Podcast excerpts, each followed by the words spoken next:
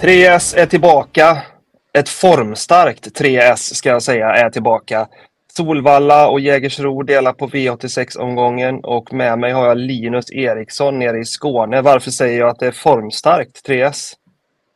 Ja, du eh, tänker väl på våra tips i tre S eh, i lö- eller förra veckan då, till V sjuttiofem. Det var ju eh, ja, det var väl helt rätt ute. Man gör value V F, har inget snack, helt överlägsen. Skrälloppet fick vi in Global Virgin. Vad var den sträcka på? två till tre procent. Exakt en sån man vill ha. Och dessutom så var ju Crown Wiseass aldrig nära att vinna trots att han fick ett eh, relativt bra lopp. Så att eh, formstarkt gäng och vi hoppas fortsätta på denna trenden. Ja, vi har goda förutsättningar. Jag sitter ju här i Stockholm nära Solvalla och ser solen skina. Hur har du det nere i Malmö? Lite molnigt, men ser solen glimta förbi och uppehåll, det är det viktigaste. Så att eh, bra, eh, bra förutsättningar för fina travtävlingar ikväll på Jägersro också. Fin form, fina förutsättningar. Nu kör vi första rubriken och det är spiken.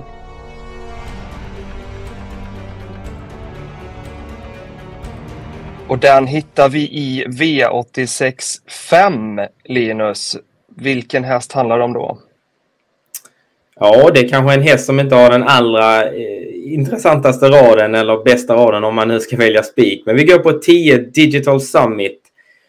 Um, vi är, var ju en topphäst som tre- och fyraåring, framförallt början av fyraåringssäsongen. Och spådde som många då går uh, ja, faktiskt raka vägen upp till eliten, trodde man ju. Um, sen han var bland annat tvåa bakom Hail Mary i Margretas tidiga unghästserie som fyraåring. Stod då för en riktigt bra sport. Men efter det så gick det mesta fel för hästen. Han drog på sig skador. Och det har till och från strulat en hel del, vilket gjort att han inte startat på, eh, gjort så många starter nu de senaste två åren. Men eh, näst senast gjorde han då comeback i ny regi då, Joakim Lövgren. Och stod för en riktigt positiv insats när han avslutade tio och fem sista sjuhundra ute i spåren.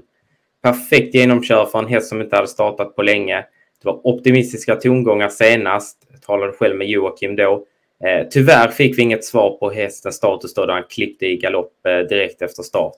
Men eh, nu är det en ny start, det är våldstart och nu tar vi han. Tror du att eh, startmomentet kan vara till hans fördel den här gången och att han står på tillägg? Han har inte startat så mycket i våldstart, men de startar han gjort har han klivit iväg eh, både stabilt och framförallt snabbt också. Så att jag tror inte det är något minus i alla fall att det är våldstart här. Kliva iväg lite i lugn och ro och inte lika hetsigt som senast då när det var kort distans och bilstart. Ehm, och, våldstart och, och stå på tillägg. Nej, det är nog inte helt fel heller för hästen att eh, kunna smyga med lite i rygg och eh, fälla avgörande till slut med sin starka sport. Så att eh, ja, vi tar Digital Summit här innan eh, procenten kommer rusa på honom de närmsta starterna. Då gör vi så. Och så går vi vidare till den andra rubriken som är skrälloppet.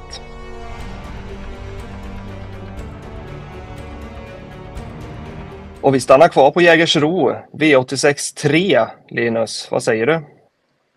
Ja, det är väl kanske inte det mest högkvalitativa loppet vi har skådat på en V åttiosex-kupong, milt sagt. Det är ju hästar som har fått högst tjäna femtio tusen kronor och det säger väl en del om kvaliteten då. Men eh, det är spel vi håller på med och ur spelmässigt perspektiv ser det riktigt roligt ut. Då vi har en favorit i fyra Kingsmen som ja, travar han, eh, ska han ha bra chans. Men eh, det var ju just det här med att trava. Galopp i tre och fem starter. Hur mycket tittar du på lägena på de värsta motbuden när, när favoriten är osäker? Nej, men det är klart att man tittar en del på det också. Men eh, i det här loppet så är faktiskt känslan att det skiljer så pass mycket mellan hästarna och eh, jag tror inte det spelar någon jättestor roll för, för de lite bättre hästarna i loppet att de kanske står från bar, startar från bakspår och så vidare när det är så pass svaga hästar som har bättre läge. Vi målar på i V åttiosex tre helt enkelt. Mm, och varnar framförallt för nio Vanity Flair som ska tävla barfota runt om för första gången. Eh, inledde väldigt positivt, eh, var ju bland annat trea i debuten på sexton och sju. Stod då för en fin sport upploppet ner och eh, ja, men som sagt ett lovande intryck. Sen har det gått lite grus i maskineriet här senaste tre starterna och man är väl osäker på formen. Men första barfota runt om i ett så här lågklassigt lopp, det är ju superintressant och bara två procent när vi spelar in. Vi tackar och tar emot. Och går vidare till den tredje och sista kategorin som är chas.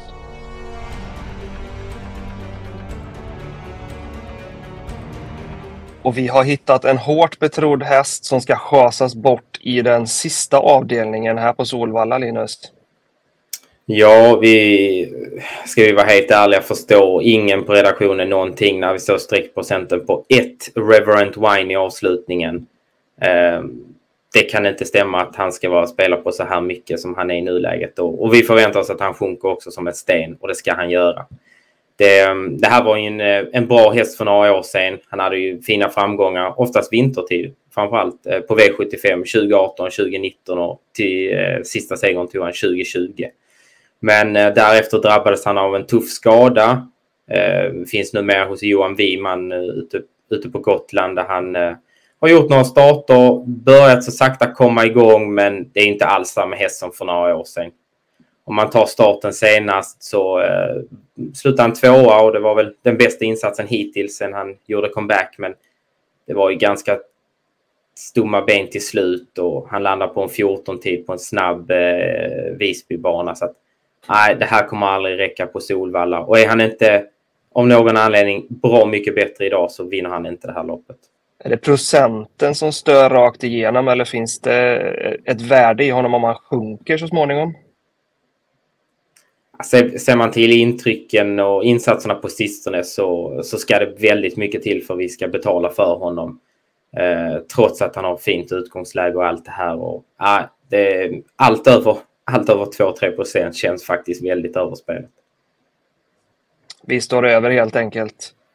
För att sy ihop säcken här så kan vi summera alla rubriker, och då har vi spiken i den femte avdelningen i form av Digital Summit, och vi har skrälloppet i V åttiosex tre, och vi chasar bort Reverend Wine i den sista avdelningen.